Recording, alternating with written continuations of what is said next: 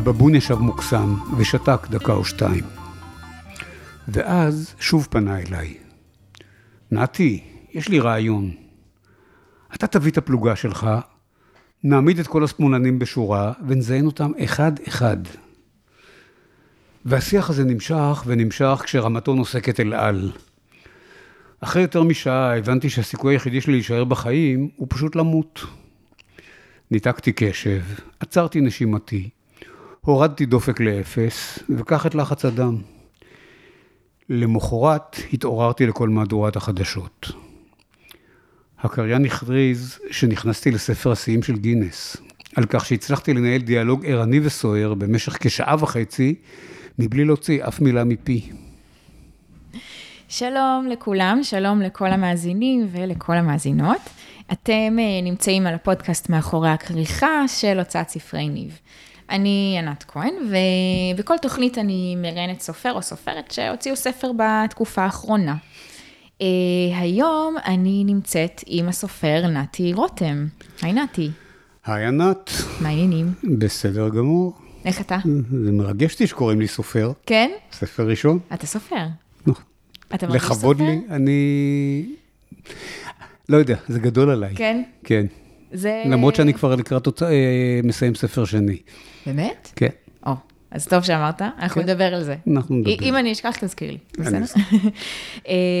אז בעצם הציטוט שהקראת, לקוח מתוך הספר שהוצאת לפני כמה חודשים, שנקרא תופעות לוואי. אמת. אז אני ככה רוצה להציג אותך ככה בכמה משפטים לפני שנתחיל את הרעיון עצמו. אז נתי, אתה מתל אביב, אתה בעצם... כיום. זהו, אתה נולדת בחיפה. לא, נולדתי בתל אביב. סליחה, נולדת בתל אביב, עברת לחיפה, חיית שם שלושים שנה. עברתי לחיפה כדי ללמוד בטכניון. ולפני שתים עשרה שנים, בעקבות שותפות עם משרד אדריכלים גדול בתל אביב, עברתי חזרה לתל אביב. אבל ליבי חצוי. כן.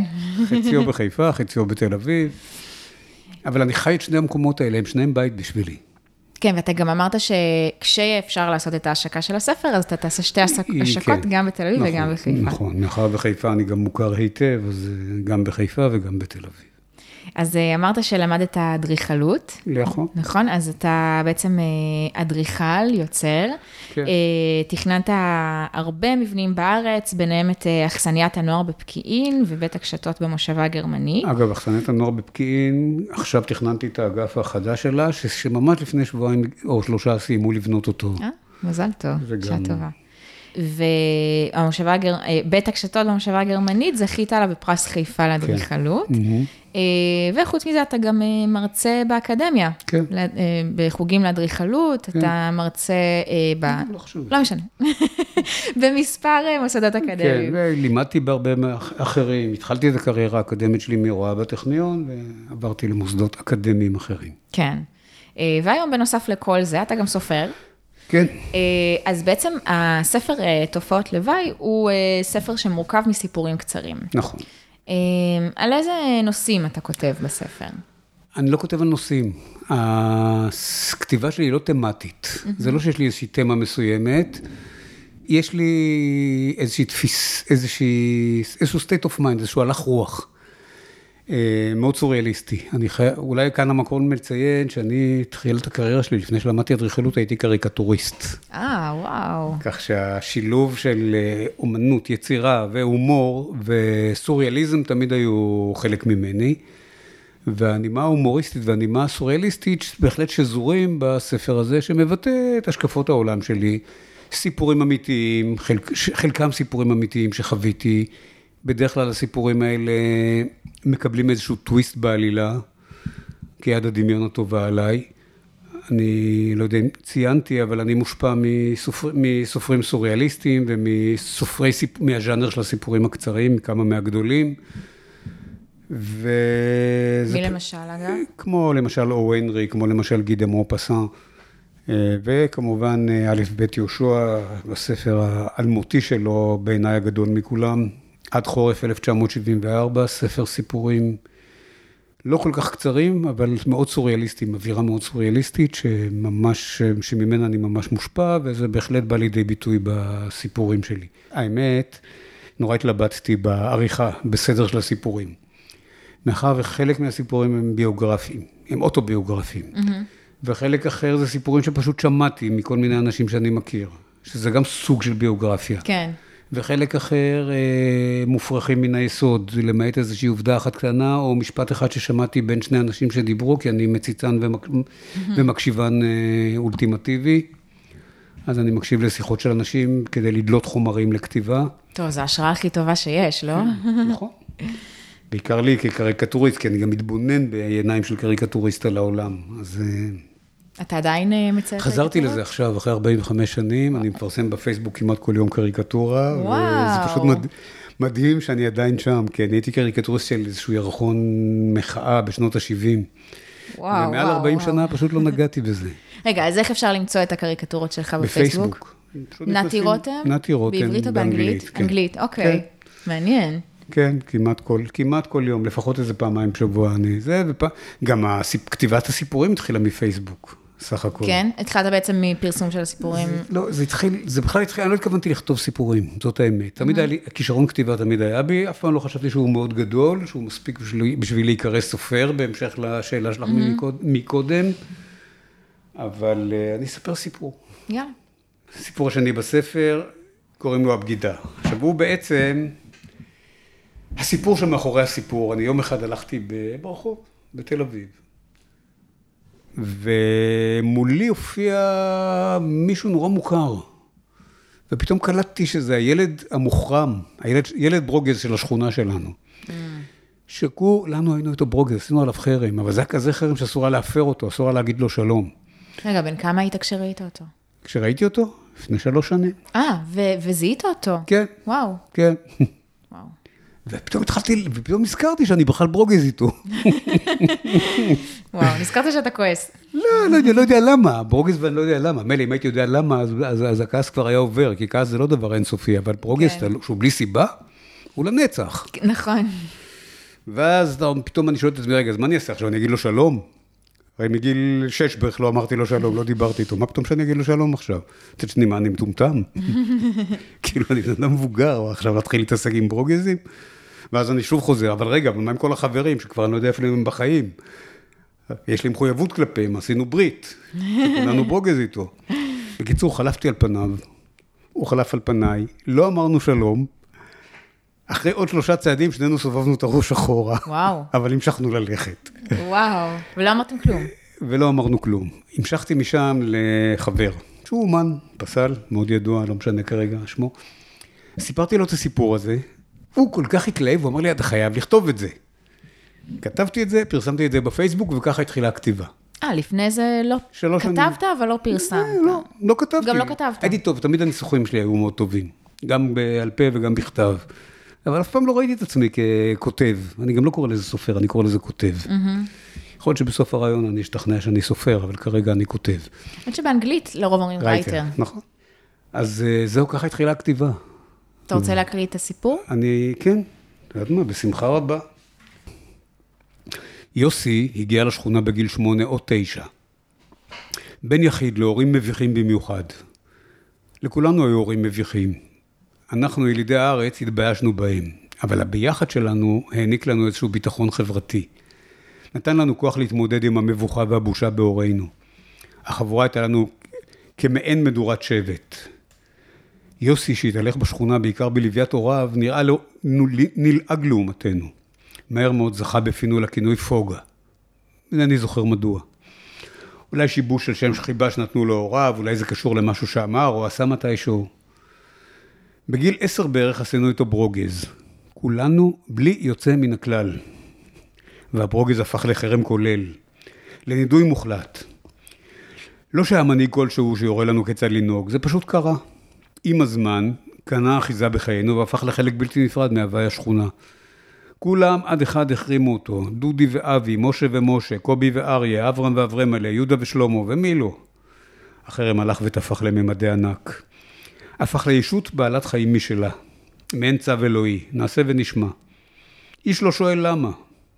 בכל פעם שהיה עובר בשכונה, בין אם בליווי הוריו ובין אם לבדו, ליווינו אותו בצחוק מתגלגל. לא זכורה להתנהגות אלימה כלפיו, אך מבטי לעג וחיקויים, אותו ואת הוריו תמיד היו שם. זה נמשך שנים רבות, וככל שזה נמשך זה הלך ונצרב בתודעת, בתודעתנו. התקבע כחלק בלתי נפרד מן הזהות הקולקטיבית שלנו. להגיד שלום לפוגה נחשב כמעשה בגידה, כך לפחות חווינו זאת. מעולם לא הטלתי ספק, אפילו לא העזתי לשאול את עצמי למה בעצם. למה חרם? למה ללעוג? ההורים הגלותיים שלו לגמרי הזכירו את שלנו, זה פשוט היה ככה וזהו, אף אחד לא העז לדבר איתו, זה נחשב לבגידה בשבט. בינתיים גדלנו ובגרנו, התחלנו ללמוד בתיכון ולאחר מכן התגייסנו, לא שמתי לב מתי זה קרה. פוגה פשוט התאדה מחיינו. לא נראה יותר בשכונה, אינני זוכר ממתי, לא יכול להצביע נקודת זמן. חלפו למעלה מ-ארבעים שנה, אין לי שום קשר או שמץ מידע על מישהו מהחבורה, למעט אלה שראיתי את שמם במודעות אבל. נראה שרובם פיתחו קריירות, הקימו משפחות, חלקם כנראה חובקים נכדים, אין לי מושג היכן הם חיים. לפני כמה ימים התהלכתי לי בסדרות רוטשילד של תל אביב, הסמוכות לביתי. לפתע ראיתי מולי, במרחק של כ-מאה מטרים, דמות מוכרת פוסעת לעברי. לא יכולתי לטעות בזיהוי, זה היה פוגה. הוא צעד לעברי מלווה באישה וילד. אמרתי לעצמי שברכו לשלום, אולי אף ישאל מה עשה, אבל השד השתלט עליי. איך אוכל לדבר איתו הרי? זו הרי בגידה בחבורה, במדורת השבט, בחרם, בחרם גורף. שעה שבתוכי מתחוללת מלחמת עולם, הפער בינינו הולך ומצטמצם. פוגה נועץ במבט ממרחק צעדים ספורים. אני מתבונן באיש הדי אומלל למראה הזה, ולא יכול שלא לראות בו את האויב. דודי ואבי, משה וקובי וכל שאר הילדים מהשכונה עומדים סביבי ומתבוננים ברפיסותי, ומולם היגיון קטן ומסכן. מה אעשה? איך אשרוד בעולם הזה ללא מדורת השבט? הם ינדו אותי, לא יהיו לי חברים, אני חייב להוכיח את עצמי לעמוד במבחן. הגענו למרחק מגע. פרק הזמן שנראה כמו נצח אזל. חלפתי על פניו מבלי להניד עפעף. לאחר כמה צעדים סובבתי ראשי לאחור, גם פוגה עשה כך. גם במבחן הזה עמדתי. סובבתי ראשי חזרה והמשכתי בדרכי. עכשיו זה כבר היה הבושה בהתנהגותי. אבל לא בגדתי. וואו. זה סיפור יותר עצוב ממה שחשבתי, אתה יודע? כן, זה סיפור, זה, זה סיפור עצוב ומצחיק גם יחד. כן, כי כן. בסך הכל הקומדיה היא טרגי, הסיטואציה היא טרגי קומית. כן. וזה מופיע בהרבה עוד סיפורים, זה לא הסיפור היחידי. שסיפורים שהם באמת, שהעלילה בהם עצוב. פה מה שעצוב זה הלך הרוח. כן. זה שבגיל שש או עשר החרמנו אותו, בסדר, עברו כמה שנים מאז. גם, אבל... וגם זה שכאילו לא הייתה סיבה... לא שאתה זוכר, וגם זה שכאילו הרגש הצורך להיות נאמן לאותה החלטה שלי. אני אומר, זה סוג של חרדתיות כזאת, של חרדה חברתית כזאת. כן. למה קראת לספר תופעות לוואי? התלבטתי עם הרבה שמות, והסיפור הזה של תופעות לוואי כל הזמן חזר אליי, השם הזה. עכשיו, מצד שני, אני גם היפוכונדר. אז נורא פחדתי שזה איכשהו יזוהה עם תופעות לוואי של תרופות, כי אנשים מכירים אותי. אבל לא, אני כתבתי פה, לא אני, סליחה, מי שכתב את זה עליי, אבל דיבר איתי. העורכת? עורך? כן.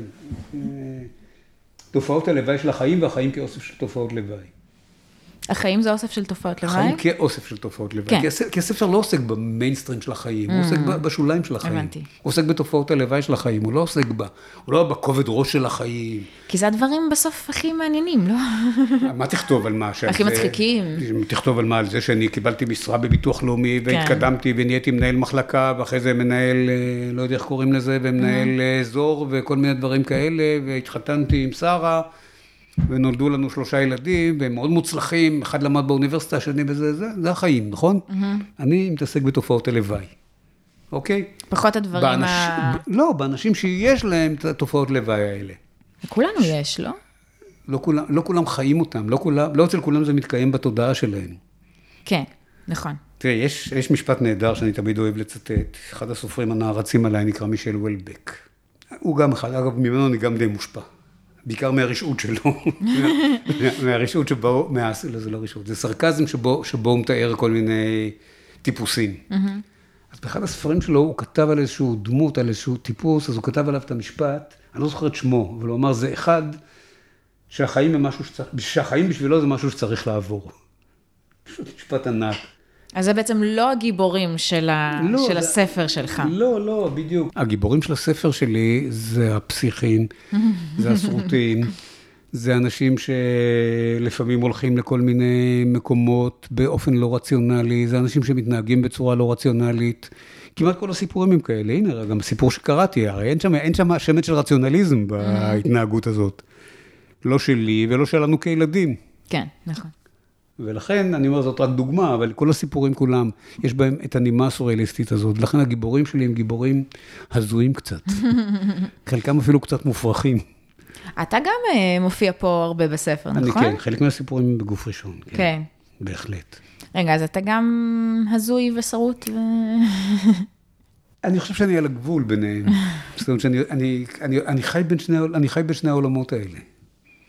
אני מצד אחד אדם די רציונלי, זאת אומרת, אתה מתנהל בצורה רציונלית, כן? אבל הרבה שטויות אני עושה, ועשיתי בעבר, והרבה פעמים אני רואה כל מיני ניואנסים כאלה של החיים, שבדרך כלל אנשים עוברים לידם ולא ממש שמים לב אליהם. אבל אני יותר הלך המחשבה. אני שוהה שם. כן, כן. במקומות האלה, כן. וזה מה שהופך אותי לקריקטוריסט, וזה מה שהופך אותי לכותב. אמרת לי מקודם, לפני שהתחלנו את ההקלטה, שבעצם הספר מתחיל עם חתונה, עם חתונה והוא נגמר בלוויה, נכון? הקטע הראשון, הסיפור הראשון נקרא החתונה של... החתונה של גליה. החתונה של גליה, והאחרון... שזה פרפרזה על חתונתה של גליה, מאת א' ב' יהושע. האחרון נקרא הלוויה של ססון. וזה בכוונה, זאת אומרת, בכוונה... כן, כן, אמרתי, מתחיל בחתונה, נגמר בלוויה. אתה רוצה קצת להגיד, לספר על הסיפורים האלה? זה סיפור מדהים, אני אקרא את כולו. כן? אוקיי. ומהשני אני אספר רק קטעים. אוקיי. טוב, הספר הזה שוב נכתב בהשראת... הסיפור. הסיפור חתונתה של גליה. את אורית הכרתי במסיבה, כמה ימים לאחר פרידתי מאחת מאהבות חיי. צעירה יפה, אינטליגנטית, אנרגטית ואפילו מתחום עיסוק דומה לשלי. יותר מזה לא יכולתי לבקש. התחיל סיפור האהבה, שהיה בו הכל פרט לאהבה. ניסיתי, ניסיתי ולא הצלחתי להתאהב. אף ברגעי אינטימיות לא שמעתי את שירת המלאכים. לאחר כמה חודשים נשארנו, אבל, נש... אבל נפרדנו, אבל נשארנו חברים. נפגשנו, שוחחנו כמו חברים טובים. אמנם לעתים די רחוקות, אבל הקשר נשמר. יום אחד בישרה לי אורית שהכירה אלם חמודות, הם עומדים להתחתן. הזמינה אותי לחתונה, ואף הציעה שהזמין את איציק רובין חברי, אותו הכיר רק כשהיינו בני זוג, כשהיינו זוג. מרגע שסיפרה לי על החתונה התאהבתי בה. טוב, לא באמת, אבל זה הרטיט לי מיתר בלב. סיפרתי את זה לאיציק, הכל לרבות מה שחשתי. איציק החזיר אותי כמה שנים אחורה. הזכיר לי את הספר ששנינו אוהבים בו שנים רבות, חורף שבעים וארבע, זה נקרא עד חורף אלף תשע מאות שבעים וארבע, מאת א' ב' יהושע. יצירת מופת, אסופה של סיפורים קצריים, לא תמיד עם פואנטה, אבל עטופים באווירה סוריאליסטית, וסוף מפתיע לא פחות סוריאליסטי. הסיפורים היותר מוכרים היו שלושה ימים וילד ושומר היערות, אבל אנחנו התחברנו דווקא לסיפור הפחות מוכר, חתונתה של גליה. סיפור מופלא זה אהבנו במיוחד. בסיפור גליה מזמינה את בן זוגה הקודם, את חבריו לחתונה, הם מתלבטים אם לבוא, אז מחליטים שיבוא, אבל יפוצצו את החתן במכות. מכאן ואילך הכל הולך ונעשה סוריאליסטי, עד לקטטה המונית באולם שמחות. החלטנו שגם אנחנו ננהג כך. באותו רגע החלטנו לקרוא לה גליה, ועד היום אנחנו קוראים לה כך. ככל שהתקרב המועד לא חדלנו מלדבר ולצחוק על החתונה של גליה. החתונה התקיימה באיזשהו חי כתב הפלצני, כזה שלא ניתן היה להגיע אליו לפני עידן הווייז, אולי גם אחרי, כי אין לו שם. הזמנה כללה מפת הגעה למקום יציאת האוטובוסים, לאותו מקום מסתורי. הגיע היום, יצאנו לדרך. הגענו, חנינו וקרבנו לאוטובוסים, תוך שאנחנו מנסים לגבש תוכנית פעולה. מה, באמת מלך מכות? ברור, בשביל מה באנו? אבל איך מכות? הרי אנחנו שנינו חנונים, גם פחדנים לא קטנים. אז מה, בלי מכות? יש ברירה? אין לנו איך. אז מה הטעם בכל החתונה הזאת? באנו להרביץ. צודק, בוא נעוף מפה, ואז עשינו את כל הדרך חזרה הביתה. וואו. הסוף מומצא. אבל כן, זה רוח הדברים. וואו. אם את מתחילה להבין גם את הנימה ההומוריסטית וגם את הנימה הסוריאליסטית. נגמרי. עכשיו, הסיפור האחרון הוא סיפור... אני חושב, בעיניי הוא סיפור. אהבתי מאוד, אגב, את הסיפור. מה? מאוד אהבתי את הסיפור. כן, אני גם לא סתם נבחר להיות הראשון. הלוויה של ססון, אני אתן לך את העלילה. איש אחד פעיל בארגון שמאל, שיום אחד נודע לו שססון, שהיה איזשהו מין מרכז כזה, או מזכיר, או משהו, בעל תפקיד בסניף החיפאי, מת. ואז הגיע מועד הלוויה, הוא נורא התלבט אם ללכת ללוויה, לא ללכת ללוויה, כי כאמור... מי זה הוא? הוא זה הבחור, גיבור הסיפור. אורי. אורי, בסדר. בקיצור, אורי נורא מתלבט, כי הוא לא בא לטוב לוויות וגופות וכאלה. כאמור, היא די פוחונדר, וחרדתי, אבל... זה אתה? לא מגלה. אוקיי. מאחר זה בגוף שלישי, אני לא מגלה. אוקיי. החליט שהוא הולך ללוויה, אין ברירה, אבל הוא כבר ימצא איזושהי דרך לא, לא להתעכל פנים אל פנים עם הגופה, והוא גם לא ידע עליו הרבה על ססו. ואז כשהוא הגיע לשם, הוא פגש שם כמה מכרים, והסככה התמלאה, ואז הוא פתאום ראה מהצד השני של האלונקה של הגופה, הוא ניסה להתרחק ככל האפשר מהזה, אבל פתאום מהצד השני בצפצה איזו אישה יפהפייה, אישה הכי יפה שהוא ראה אי פעם, עם חיוך שהזכיר לו את ונוס של בוטיצ'לי. אתה רוצה להקריא קטע מהסיפור? אני תכף אקריא, כן. אוקיי. התרחק יכול, זה היה בדיוק הקטע מה... התרחק ככל האפשר, מפגשים גופות מעולם לא עשו לו את זה. ניסה להסב מבטו, לפתע נתקלו עיניו באישה יפת מראה שעמדה מצידה השני של הגופה. לא יכולה להסיר עיניה ממנה. חיוכה כשל מלאך, הזכיר לו את ונוס של בוטיצ'לי, האישה היפה ביותר שראה מימיו, חשב לעצמו. שמח שבכל זאת בא. גם ראה את המלאכית וגם הוסחה דעתו מהגופה, אפילו שאלת משפחתו של ססון הפסיקה להטרידו.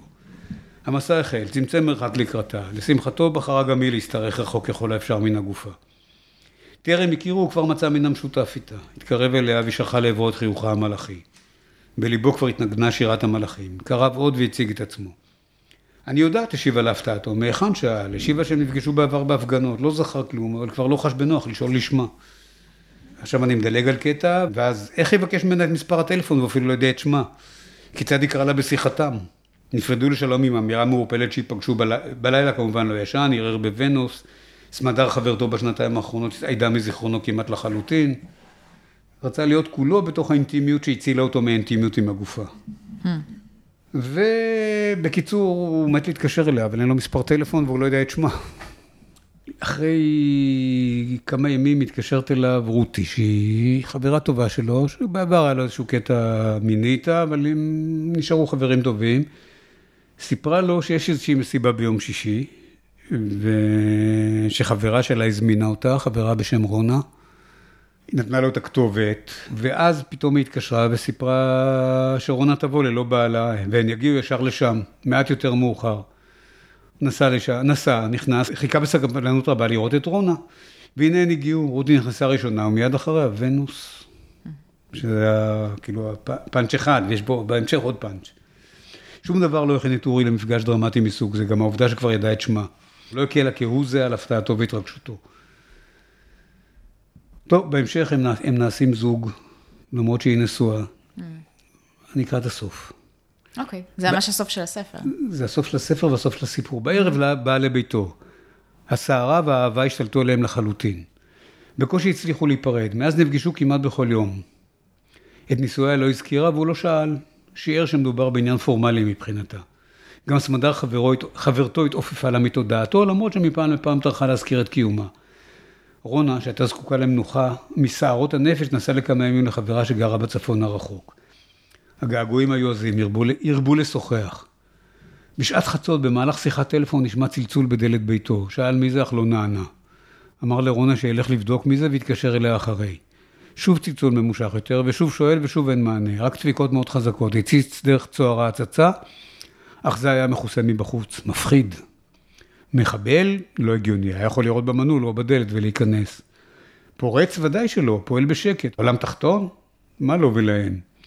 מה גם שניתן לפרוץ את הדלת בביתה, ושוב דפיקות וצלצולים, ושוב אין מענה. שתיקתו של המתדפק הפחידה אותו יותר מכל. פירק מדף עץ מהקיר ועמד איתו ליד הדלת, מוכן לקבל את פניו. לפתע צלצל הטלפון מעבר לדלת, קול נמוך ענה. היי רונה, מה קורה? הכל הלך והתרחק. וואו. מעניין איך בחרת לסיים את זה, וגם מעניין שהסיפור על הלוויה לא... לא... כאילו אמרתי לעצמי, הוא יעסוק במוות? לא. הוא התחיל במוות? נכון. כן, נכון, אבל זה כן, אבל זה חלק מה... זה חלק מה... אני לא אקרא לזה ז'אנר, זה חלק מהסגנון שלי, זה כל מיני טוויסטים מאוד מפתיעים בעלילה. כן. וכולל הסופים, תראה, פה זה קצת השפעה של או. הנרי, שתמיד יש לו איזשהו סוף מאוד מפתיע בכל הסיפורים שלו. אבל זה גם כתב, אני אקרא לך ביקורת של מישהו שכתב שתי שורות, סופר בשם מוטי אברהם בוך, שאני מכיר אותו. נתי רותם יודע שבכל אחד מאיתנו טמון סיפור, לפעמים יש בנו מן הנשגב ולפעמים מן המגוחך, ונתי מגלה בפנינו את הפנים, את הדברים כמשיח לתומו בתוך חוג ידידיו, מה שהוא בעצם מנסה להגיד שגם כשאני מדבר, אני מדבר בסגנון הזה. טוב, נתי, אנחנו מגיעים לסיום. כן. אין מה לעשות. נכון. כל דבר טוב מגיע לסיום, כולל הספר. כן, כולל לסיום של הספר. לגמרי. אבל בכל זאת יש לי עוד שאלה אחת לשאול אותך, שזאת השאלה הקבועה שאני שואלת את כל הסופרים. אוקיי. תתרגל. אז אני גם, אז אני יכול לבחור אם לענות או לא, כי עוד לא החלטתי שאני סופר. אתה סופר, אתה סופר. וזה גם לא סתם, זה... אוקיי, אתה תבין, זה בעצם, אני רוצה שתיתן לי טיפ לסופרים מתחילים. וואו, אין לי. תחשוב. אני אגיד לך גם למה אין לי. אה, יש לי. שוב, זה עניין של הלך רוח. אם מישהו רוצה להיות כמוני, ופשוט לכתוב, כי אני, אני אספר לך סיפור, לפני כמה זמן, יש לי שותפה בחיפה. קבענו שאני אאסוף אותה מהבית, היא התעכבה איזה עשר דקות. ישבתי במכונית וכתבתי סיפור בעשר הדקות האלה, משהו פתאום שנזכרתי בו. וואו, ככה אתה כותב אגב בדרך כלל כזה על הדרך. כן, כן, כתיבה שלי היא מאוד קלה. כי אתה לא יושב וכותב. לא כותב, לא קם בבוקר ומחליט, היום אני כותב. כן, כן. זה ממש לא. אז לכן אני גם לא יודע אם אני מתאים לטיפים האלה, כי ככה אני כותב. יש הרבה סוגים של סופרים. אני יודע. אבל אני סופר של רמזורים, אני כותב ברמזורים. אז מה הטיפ? אז אין לי טיפ. אני אומר, אם יש לך את זה, ואתה... יש לי טיפ, כן. Okay. אם, אם יש לך משהו שאתה רוצה לכתוב, תן לעצמך דרור, אל תתחיל לנסח את זה, וזה, תזרום חופשי, תכתוב את זה. וגם אל תנסה לדייק בעובדות, כי הן לא חשובות. זה הכי חשוב. אתה יכול להמציא, משהו לא מסתדר לך, יש איזו עובדה שנראית כזאת לא מעניינת, תעיף אותה, תמציא משהו אחר. כן, אף אחד לא יבוא ויגיד לך, זה שקר. לא, זה, זה גם ספר, לא מעניין, זה וגם, סיפור, גם, זה... וגם אם יגידו לך, זה לא משנה, אתה לא, אתה לא צריך, אתה לא נשבע פה על האמת, אתה לא עיתונאי, זהו, זה הטיפ. Mm. תזכור שאתה לא עיתונאי, אתה לא כתב, אתה לא כתבנו בשטחים ולא כתב לענייני פלילים. אתה יכול להמציא מה שאתה רוצה. המציאות היא רק מקור השראה. נכון. זה הטיפ שלי. יפה. יש באמת משפט כזה, אל תיתן לאמת להפריך. לעובדות לבלבל אותך. כן, לרגע איך זה הולך, אל תיתן לאמת להפריך על סיפור טוב. אבל תמיד תזכור שהמציאות... זה לא החיים האמיתיים, זה ספר. נכון, אבל אני אומר... אז מותר, מותר לשקר במרכאות. המציאות היא לא... התפקיד שלך זה לא לתעד את המציאות. נכון. התפקיד שלך זה לקחת את המציאות כמקור השראה, ולפרש אותה ככל העולה על רוחך. תן לעצמך להיות פסיכי, תן לעצמך להיות מה שאתה רוצה. כי שם אפשר, למה לא? נכון, נכון, נכון, נכון. יפה. איפה אפשר לקנות את הספר? כרגע רק אצלי, כי עוד לא הייתה הפצה לחנויות, מי שפונה אליי, בוואטסאפ או בכל דרך אחרת. אז מה המספר טלפון שלך? אפס חמש ארבע ארבע תשע תשע אפס שבע שלוש אפס. מעביר בביט, נותן לי כתובת ומקבל בדואר תוך יומיים שלושה ספר עם הקדשה אישית. מעולה. וכבר די הרבה אנשים עשו את זה. מעולה. נשים גם את המספר טלפון בתור של הפרק. טוב, מעולה, אז נתי רותם, עם הספר תופעות לוואי, המון המון תודה, ובהצלחה. תודה, תודה, נהניתי. אני גם, זה כיף. ביי ביי. ביי.